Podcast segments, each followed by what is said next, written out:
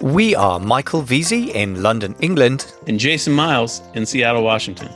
More importantly, you are the owner of a thriving online business and you want to become the best e commerce leader you can be. We're here to get you there. For show notes with links and resources mentioned today, and for other GC resources like downloads, just visit our blog, theecommerceleader.com.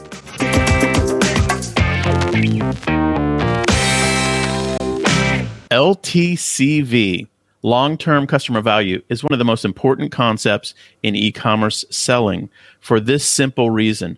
The more your existing customers buy from you, the fewer new customers you need to add massive growth to your business. And when you can simply sell more to existing customers, it's not only faster and cheaper, but it's also therefore more profitable. All of those things happen when you can figure out how to sell more to your existing customers. And so we're going to dive into this fun topic today in the podcast. Michael, are you ready to talk all about long term customer value? Absolutely right. So, quick question for you then. You know my love of semantics. Uh, what's the difference between lifetime customer value and a long term customer value?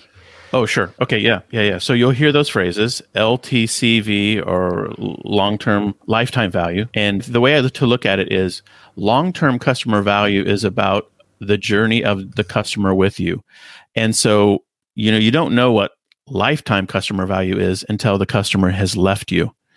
And you can see that in the data. You can see, oh, this person was a customer for four years, and uh, then I haven't sold anything to them for the, you know, oh, that, that was 10 years ago. And what was the lifetime customer value for that person or that cohort of people?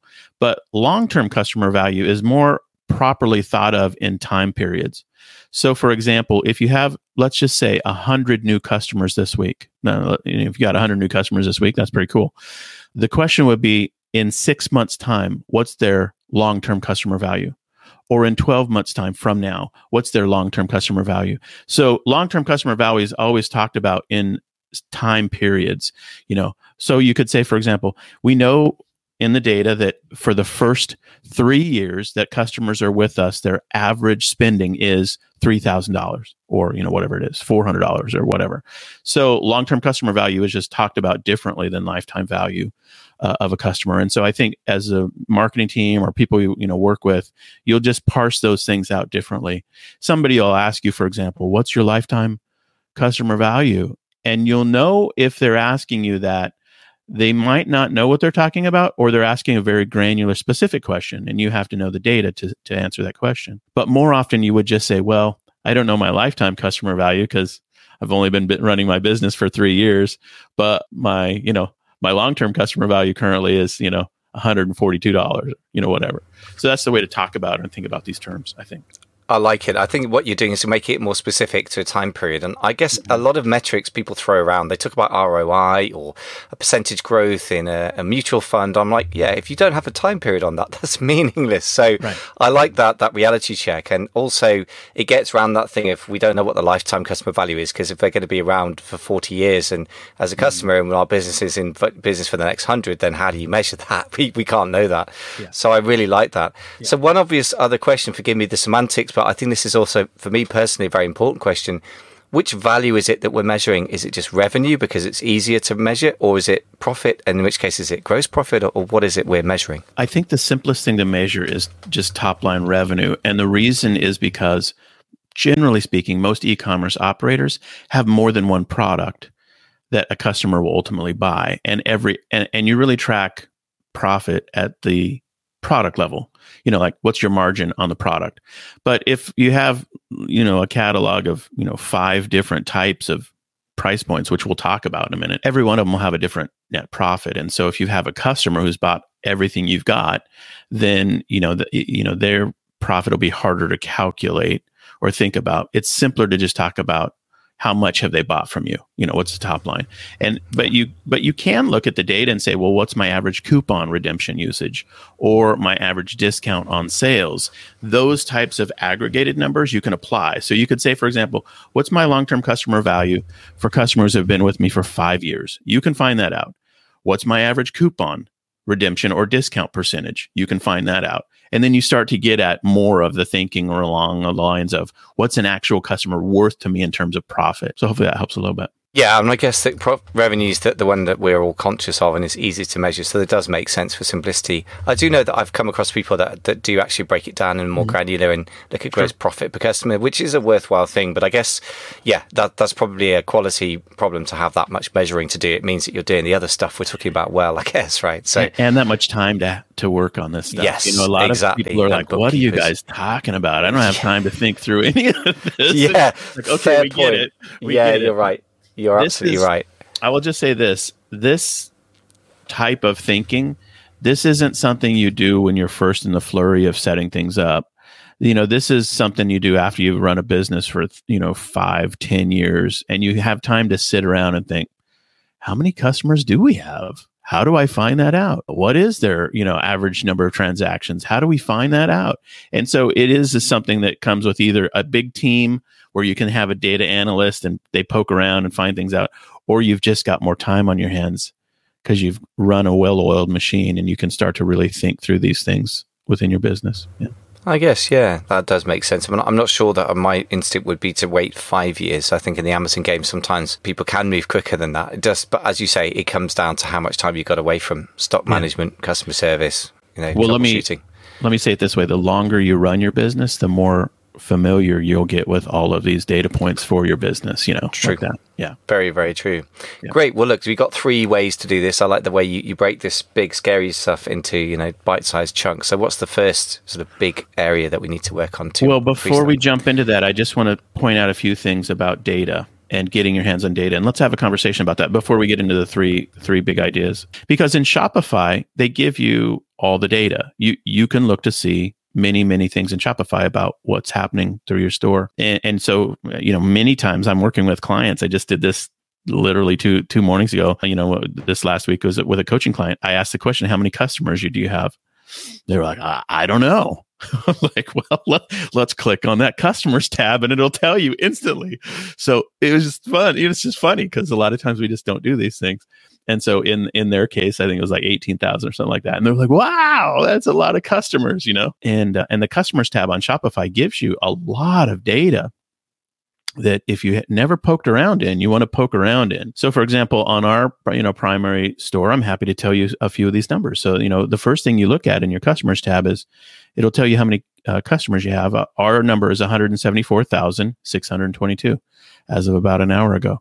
So we have 174,000 customers that have gone through our uh, our little website, and so you should go. You should find that number, and you, your customer. You can therefore then look what's your what which customer has spent the most money with you. You can just sort by ascending, descending, and and find out how you know which customers have spent the most and what that top two or three or four or five people look like. Um, you want to know that and it's like, do you know them? Do you know their names? Maybe you do, maybe you don't. Is it a big number or a small number? If it's a really, really, really big number, you might consider doing a few nice things to them, which we'll talk about in a couple minutes. But but that's important. And then the second thing about data is in Shopify, you can just see the number of transactions you've had. And so we I just looked an hour ago. So uh, in our shop, we've had two million seven hundred sixty-four thousand six hundred eighty-two transactions that have flown through our Shopify site since June 2013 is when we started. So 2.7 million transactions divided into 174,000 customers. You can start to see the mathematics that are important to this topic. So the number of transactions or uh, per customer in our shop is 15.8. So so on average a customer of ours has transacted 15.8 times. You need to learn these numbers for your your e-commerce business. If now if you sell on Shopify, it's all there for you. I literally just had to do one mathematics on my phone to do that, you know, the dividing the, you know, the 174 into the 2.7 million, but you know, everything else is just laid out there for you. So you want to start to think about this in like 80-20 principles, you know, the Perry Marshall stuff. What does the top 20% of your uh, customer base look like? And what do you do to them to, to positively? You know, can you serve them differently? perks, discounts, rewards, a thank you note from the heart, all these things. Now, is any of this relate to Amazon selling, Michael? Is there is all of that completely off Amazon? Well, not completely. Now it depends when people listen to this in the latest sort of state of play with Amazon and customer lists. Because okay. one of the hacks that I've used before to do this is you do what's called an email append. So basically you download your customer data from Amazon, and if you've got you know if you've been serving for a while, you, you might well have like hundred thousand uh, customers, yeah. and the, the numbers add up quickly with Amazon. That's one of the upsides of Amazon can make a lot of sales. And then if you email append, what that means is you put it through a service which will match them up and you can get 25, 30% email append data. So what mm. you can do then is with some services, and I'll have to check which ones work the latest and, and put them in the show notes, but I have in the past certainly used on pages, for example, which may or may not do this anymore, which will mm. identify the repeat customers and also the, the value of the customers. So you can get that data. I mean, Amazon's got that data for yeah. sure. Yeah. Will they share it with you? Kind of not really, but you can hack your way around it. To what extent can you? Well, that's getting harder all the time. So it's yet another reason to have an off Amazon component to your business because you don't necessarily have to um, get all the hard data from Amazon to be able to start to identify the valuable customers. A different point, which is not an Amazon point, very jealous of the, the ability you guys have on Shopify to, you know, uh, know who your top customers are. The 20% of the 20% of the 20%, that is about 1% of your uh-huh. customers are probably worth phoning up, driving around with a Cadillac because, you know, they're really like the top handful, probably yeah. according to the theory of the 80 20 curve, which Perry Marshall's deep dived into, could be worth tens of thousands of dollars to you. It's a crazy thought, but the, the theory of the math says that one, a very small handful of people will buy a startlingly high amount of stuff from you. So that stuff goes deep, but so I won't go into that any further. I have 174,000 customers. So 1% of that would be 1,740 customers. Yeah, if, if you took those and bought the tw- you know one percent of those, you'd probably find a handful of people that would buy you know a crate a startlingly high amount according to do. the theory of the 80 20 curve yeah. yeah yeah yeah yeah so so the whole 80 20 thing is just you can go geek out over that till you know the uh-huh. cows come home i yes. will say this the question is what is an appropriate treatment now sometimes you, you just have to think it through w- would they like perks rewards discounts personal acknowledgement personal you know thank yous a, a phone call or would that creep them out, freak them out, and they'd you know you'd, you'd scare them away? I don't yeah. know. I mean, you have to decide what's appropriate for your context, for your customer base, and but I can tell you one thing: most people appreciate the status of being talked to you know directly from the founder or owner of a business. I mean, that feels very, you know, we've all been in that situation where it's like, oh, you're the owner of the restaurant. Oh, nice to meet you. You know, it's that kind of stuff. Who doesn't like that frequently? Well, if you do it right, you know. Yeah, I mean, phone call might creep them out, but let me just give you an example of, uh, and then we ought to move on to the three ways. But just an example of slightly going down the rabbit hole. We're not really though. The, the value of the top one percent of anything is normally way, way bigger than you could even imagine. That's what I would say. I I was not particularly valuable affiliate to one of the companies that I work with. I think they work in currency exchange. But one day I was sitting down with my wife, and this guy just turned up at the door, not a random person, a postman or something, delivered a massive box of wonderful chocolates. And my wife was duly uh-huh. massively impressed, made me yeah. look good in front of my wife. And it was just a gift from them to say thanks for being an affiliate. I wasn't even a very good affiliate, but, you know, to be honest, they, they, they nailed it. They've never bothered to send it again. So obviously they've realized. But, you know, if they'd sent round that plus like a gift wrapped amazing hamper or something, I would have been, wow, this is amazing. Yeah. And if you do that for somebody who's made you 20, 30, 50,000 dollars, because that's how valuable the top, you know, 0.1% of your customers can be, they literally will make you more than everybody else combined if you really look at the profits, wow. uh, according to the theory. If you really know to be continued, but yeah. you know, it's worth treating them like a god. And that, that is something I could definitely get behind getting a hamper or box of chocks. What do you mean the same hamper? as a phone call, is it? What's a hamper? I don't get it. What's what a hamper? Mean? A hamper is, um, I guess, it's like traditionally a wickerwork basket, which is what? full of lovely picnic things and gorgeous gift traditional bas- things. A gift basket is what we. I guess that, a gift yeah. basket. Yeah, yeah, exactly. It's a where traditional speak, Christmas thing. where we speak English over in America, we call it a gift basket. You're, you call it a hamper? That's yeah, I guess I would call it a okay, Christmas hamper. Yeah. Well, let me just say this. Yes, we, we get down the rabbit hole here. We no, must no, get no, to your way, is, number is, one. No, this is powerful because treating yeah. your top customers is a way yeah. to increase your long term customer value. Because here's the thing if you treat all of them, you might move them by like a dollar. Like, yeah. okay, I treated all my people and they increased by a dollar. But if you treat your top 1%, they could double or triple or quadruple their sales, and that adds up. So, what they did to you, which is really super smart, is they increased your perceived status in your household with a simple gift because in Jen's eyes, you're the best affiliate marketer she probably knows. She was very impressed. I have and to she say. got the benefits, man. She Yeah, got the chocolates. it really was a very smart move by them. I, I kind of feel bad that I didn't really, you know, wasn't very much of an affiliate because frankly, what they offered wasn't any different to, you know, a couple of the other guys I offer. But I mean, yeah, it's an example that, I mean, uh, what I, I, I did, let's just do a tiny bit of maths on this and then let's get into this. So how, out of 100, let's do this live in real time, Jason, on your business, 174,000 customers. So what's the sort of, how, how many, what's the sort of value of, of the output in total with that? Uh, well, it depends on how you track it. I'm not sure I want to disclose much more than I. That's fair enough. No, we, we well, let's. Yeah, I'm just going to um, say I can I could do some numbers. If you want to run these kinds of numbers for yourselves, folks, 8020curve.com is the place to go and geek out because in theory, well, we'll talk about this, but in theory, it can just become incredibly powerful I- if you have I will a, a say super this. expensive thing. I will say this about our numbers. Every business is different, but one of the things you want to get your handle a handle on is what is your average transaction value. And as soon as you know your average transaction value, you can do all this math and rip through it really fast. And then because the average transaction value generally will have more than one unit in it, you know, so so more than one product. uh, Frequently, it'll be they'll buy two or whatever it is. And so that's where where you'll learn immediately how much you know you can say, oh, I've had this many customers, average transactions value of this amount, and then that third that third math equation number you're you're asking for is what is the average transaction value. That number I could share, I, I guess, but I'm not going to. But then that would tell you exactly what your your holistic view looks like. And so I think those are the math components to work through. Yeah. Yeah. So here's what I can say with the 8020curve.com with you need to know the total number of n- members in in for example a prospect pool, the number of members that responded, that is your customers, mm-hmm. and the value of the output and it will basically report to you based on the 8020 curve how many people would buy something at the cost of X. But if you decided to sell something for $5,000, how many people would buy it? 50,000. and if you've got 174,000 people, mathematically you'll probably have one person, one insane person who will buy something for $50,000 from you. It's got to be worth 50 but Yes. that's the theory, you know, and that's Now- that's something to discuss. You've brought us right to our first way in which to increase long-term customer value. So that was a perfect segue, honestly.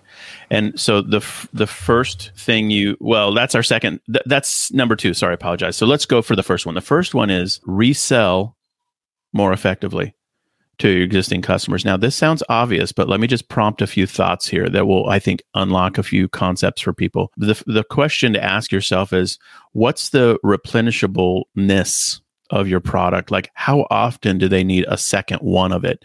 Is it a one time purchase in a lifetime? Like, hey, I, I'm never going to need another uh, funeral, like graveyard plot, because uh, well, I'll be dead when I use it, type thing. That, you know, or is it uh, something where it's like, oh, I need this. I, I I eat I eat these pills every day. I need a, I need a new bottle once a month. And so you want to think through how often does your customer need to replace the thing that they bought from you. And here's the critical thing: in that time frame, are you relevant right there in the moment, timely with your presentation of a repurchase? So if you know that your product on average lasts six months, maybe it's a tube of toothpaste, or I don't know how long those last, but you, you get the idea, bottle of pills or you know whatever it is. You you want to ask yourself the question, am I present in this person's life? Now, you know, some the some some businesses are such long-term sales cycles like how often do you buy a car? Hmm, I don't know. Every five, six years. How often do you buy a house? I don't know. Every ten years, twenty years. The the the agents of the sales agents are very rarely the same person you use. You know, just consider your own experience. But it, but the f- more frequent that becomes, like you know, I I love you know Coke Zero. I buy it you know once a week from Haggen Market right down the street from my house. So you want to think through that, like fre- frequency, and how do you be the one they buy from? And so that's the first thing. Second thing is, could you set them up on a subscribe and save? Now this is Amazon Pioneer, but it, it was older off, you know, Amazon before that, but subscription box type program. Now you can implement this in Shopify sites as well. Now, uh, subscribe and save is generally the phrase people use, where it's a recurring order setup, and so rather than just sell them one item, sell them the item and ask them if they'd like to be getting it every month. And then you've sold them in essence an unlimited number, but you can forecast, you know, 12 in the next 12 months. So that's second the second thing. And then the third thing I would just prompt you to think about is how do you systematically turn the one-time buyer into the repeat customer? And Shopify will give you those numbers. In fact, on the on the customer tab, it tells you. So for in our business, for example, there's like 81,000 repeat customers out of the 174,000 total customers. So how do you how do you systematically get them to buy that second thing? So those are three questions asked, all focused on how do you resell more effectively. Excellent. Love this stuff. This is great. I mean, this is the stuff that to really build your profits out. So, you know, you, you talk about the profit uh, models as one of the big drivers, one of the big categories of our podcast, one of your big, you know, sort of uh, obsessions. And I think this is how you build profitability and sustainability into a business. A couple of other thoughts. I mean, actually, some of the most famous and successful car salesmen, some of whom have written books about sale, do indeed uh, right. resell a car once every three years for several years, and actually that puts them streets streets ahead of everybody else. And obviously, yeah. there's the other thing, which is referrals, which is harder to engineer in, in an e-commerce uh, world. But we can talk about the equivalent of that affiliates. I've got mm-hmm. some thoughts on that later. But James Schramko, famously of Superfast Business, who work less, make more, very astute business guy, very, very, very smart, is exactly mm. an example of that. So I guess mm. another way, of, another term I've heard for this is increasing average order frequency, which is a, a, slightly different take on the same thing. That I suppose that implies a frequency and a rhythm. Mm-hmm. And what you're talking about is fine tuning the rhythm of our sales offers and our communications with the natural rhythm of the buying cycle. And I think that's incredibly important because the more we're in tune with our customers, the more we're going to be able to just be there at the right time when they need us. And to your point of not bothering people, equally not being there when they don't need us. Because if we just kind of hammer them with emails 24 7 mm-hmm. for an offer of something they mm-hmm. clearly won't need for six months, they're just going to unsubscribe. So yeah, the, the opposite also applies, I think. Totally agree. Yeah. Love it. Okay. So the second big way to increase long term customer value is sell them more things. Now, I know that sounds again super obvious, but let me break this one down and just I've got, you know, five or six things we can, you know, talk about here. So, so let me just ask you this question like this. Can I sell this person something else they already are buying that's similar to what I sell? And this gets to uh, lots of phrases for this exist. Integrated product suite, be the most complete provider is the phrase that I love from Growing a Business, Paul Hawken's book. It's it's the idea that if you customer is buying something for a reason, a product for a project or a product to solve a problem, there's probably relevant related things that they would also buy at the same time in the same moment. And can you be that seller? Or are you allowing them or forcing them to go buy that stuff from somebody else. And so that's a real interesting thing to think through in terms of your product suite or product offerings is, you know, can you be the the most complete seller to the person. Michael, feel free to jump in on any of these. I got a little list here. I think there's five or six here I'm going to mention. Yeah, this is great. Love this. And uh, the idea of being the most complete provider, I like this very much. Obviously, this is not so much an Amazon hack as, as copying Amazon's uh, strategy, which is yeah. the everything store concept. But uh, but also notice that Jeff Bezos didn't start off being the everything store. It started off being all books store. And, right. and their big selling point was you can get a bigger offering online than yep. you could get in any individual bookstore. And I guess like Amazon, the obvious play, and I want to dig into this a little bit more in a minute, but is, is to use other people's products to fill out the suite. Amazon does not sell a complete range of products that they buy themselves or that they private label themselves. They do, however, have a very complete range of products because they use third party sellers to fill out the offering. And I think there's yeah. a big clue in, in both of those concepts. Well, it's easy to overlook the fact of the situation, but when Amazon started, what Bezos did was looked for a product category that he could get disintermediation related to that was a huge category. And so what he did do immediately was become the most complete provider in books. And that's not to be overlooked. I mean, that's that's why Amazon was successful. Was because yeah. he found the whatever it is, whatever book index thing or whatever you find the the book, all the books, and he made all the books available whereas your local retailer will only have like you know 5000 books or 10000 books or whatever they have. And so that was his first breakthrough was how do you disintermediate at a huge scale? But then you're right. Obviously he went to dvds and media and whatever his journey was for expanding into different categories. But when he did he expanded in those categories like nobody's business. I mean it was just like let's bring all the potential opportunities for somebody to buy something. And I mean, book buyers buy books. You know, like I buy books all the time. I'm a book, you can see in my background if you're watching via video. I've got just, I've got more books than I know what to do with. And so, anyway, so that you get the idea. So that's, that's selling more to to the existing customer that you have. Yeah. And by the way, I think that implies again the thing that we were just talking about, which is kind of obvious but worth re- restating all the time. The customer centricity that, that Amazon has mm-hmm. links to the fact that if you want to be a complete provider, you need to understand what are those other things that somebody wants. Now, the danger of taking the Amazon example is a kind of scattergun approach because Amazon kind of sells everything. Right. But they didn't start with everything, and also we can't afford to try and be that uh, scattergun for most of us. So mm-hmm. it comes down to what has the other what are the other things in the sort of universe of obsession that a book mm-hmm. buyer would want or in your case a, in my case a business book buyer which is a different world yeah. a much smaller one but then how can you be complete within that world and i guess it comes yeah. down to knowing your customer yeah, totally right. And so that's the that's the first little tip here on sell them more. A second thing that you the question to ask is can you sell them something else immediately? In the point of at the point of sale. Now you know in retail stores they have this. It's famous. You got the magazine rack up by the checkout line. You got the the gum and the candy bars, and you know they have those vending machines with the bottles of Coke right there at the checkout or whatever. They do that because they know that you'll throw those in your cart. That's just it's designed for that. Now we can do that same thing in terms of e-commerce world where we ask the question, what else would they immediately want to buy that's related? And it could, you know, Russell Brunson's breakthrough through thinking with ClickFunnels that he's tested over and over. You know, he tells everybody the best offer that you can, you know, extend the sale and, and increase the order value is just offer them a two pack. Hey, you want to, you want two? like which sounds so stupidly obvious. Is like wait what? You just say do you want another one it's like yes actually. Many times customers will be oh I, I better stock up a little. I better get a second one. And it actually it happened. But there are many other things. It depending on how expensive your product is you could offer a warranty. You could offer an upsell or cross sell you could offer things that are immediately needed as, as we've talked about. So in the checkout process this is it's more technical but in shopify you know you can use product upsells as an app and immediately offer them something that's relevant and in that way sell them more right in the moment. I mean, again, this is something in the Amazon universe, just to quickly, as you said, to try and sort of relate it back to people who are 100% on Amazon or mostly.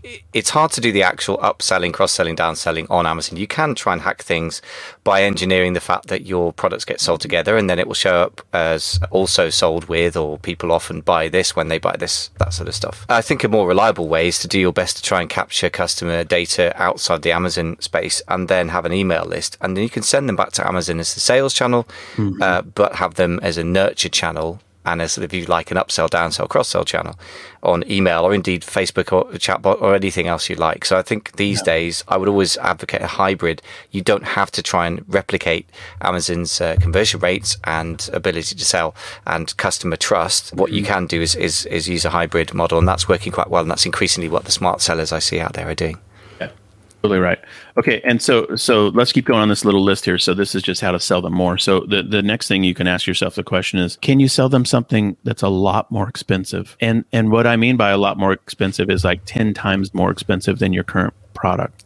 Uh, like think this through and you might say to yourself what in the world are you talking about but just think it through like you know I, there's a, a guy who wrote a book bob Fifer, whose book's called W Profits, and he has a good little quote. He says, "Pick the price point, then design the product, not the other way around." And that's such counterintuitive thinking. Most people don't do the opposite. They they just you know they they create a product and like how much can this sell for? Uh, fourteen bucks. But what if you said I want to sell something for fourteen hundred dollars? What or fourteen thousand dollars. Like, what in the world could you possibly sell that's like that? I don't know. I mean, it depends on your category and your niche, but I can give you some clues or, or hints. Can you sell them an experience? Hey, let's all meet up in Houston, Texas, and hang out for a weekend. We're going to have a big, huge, you know, Comic Con or whatever in your industry, uh, you know, event that happens. Can you go on a cruise with your customers? Can you go on an African safari with your customers? Can you take your customers to Japan or China or you wherever? Like, could you actually create an experiential product for them that they would really really love and so the that experiential offer can frequently be orders of magnitude more expensive go ahead this. Yeah, yeah. this is really really good so i'm just running some numbers on the 80 20 curve so if we took say if you got a total of without revealing anything uh, about your business that we shouldn't, let's just take a stab and say what the average value of the output of this was just $10 each. According to the 80 20 curve, which I found, by the way, frighteningly accurate, you could probably get 800 people that was pay you a thousand bucks. You could probably get 57 people to pay you 10,000 bucks. And even according to this, three members uh, uh, theoretically would pay you a hundred thousand for something. Now it's got to yeah. be worth a hundred thousand, but uh, cruises right. are pretty expensive. If you put them on five mm-hmm. cruises, mm-hmm. you could be looking at hundred thousand. Right? I mean, it's it's yeah. it's incredible how deep this goes, and uh, yeah. I think this is one of those things where people overlook this because they think, oh, that's a freak. That's like one point oh one percent. I'm like, yeah, but three hundred thousand which you haven't had to pay any extra to get the cut. That's 300,000 profit or whatever, whoever takes that mm-hmm. money, yeah. maybe as an affiliate, you take a 10% cut. So you've made 30,000, but that really yeah. affects your profit. I mean, it's That's really right. not subtle. No, it's not. And big doors swing on little hinges, as they say. Hey there, folks. Thanks so much for listening to another episode of the e-commerce leader. Today's topic was uh, three ways to increase the long-term customer value and scale up your sales, not to mention your profits, of course. Today, we've spoken a lot about the data side. And uh, obviously, as an Amazon-based seller, I'm quite jealous of the amount of data that Shopify owners get another reason to consider having your own uh, store if you do sell primarily on Amazon. Of course, if you're selling on a Shopify already, I guess you already don't need any convincing on that. But one of the things that we need to think about is really uh, the sort of data you get on Amazon. You can do a customer email uh, append, so downloading the customer data, and insofar as you can get an analysis done on that. I'd really recommend that you do that. Amazon is probably, depending on when you listen to this, closing the gates on that to quite some degree. They're getting more and more protective of the customer data. So, two things. Number one, grab it while you can, if you can. And the other thing is obviously you need to build up assets that will get you customer data off Amazon. And one way to do that, of course, is that if you're driving people to Amazon from off Amazon places like your website, if you're doing SEO on a website to then sell on Amazon, which is a good hybrid that quite a few people I know in the masterminds I run are doing, then you might want to consider that. And by the way, there are uh, quite a few people that are doing that these days, but it's not very fashionable, even though it's really common sense. But of course, the other thing is to just, once you've identified your top buyers, your customers who really spend a disproportionately huge amount, then hand holding them and, and really doing manual sales. So I think that's a, a concept that is very, very underused because everyone's obsessed with scaling and automation. Uh, so if you get a chance to do that, I think you're already going to stand ahead of your competition's way of doing things if you do that.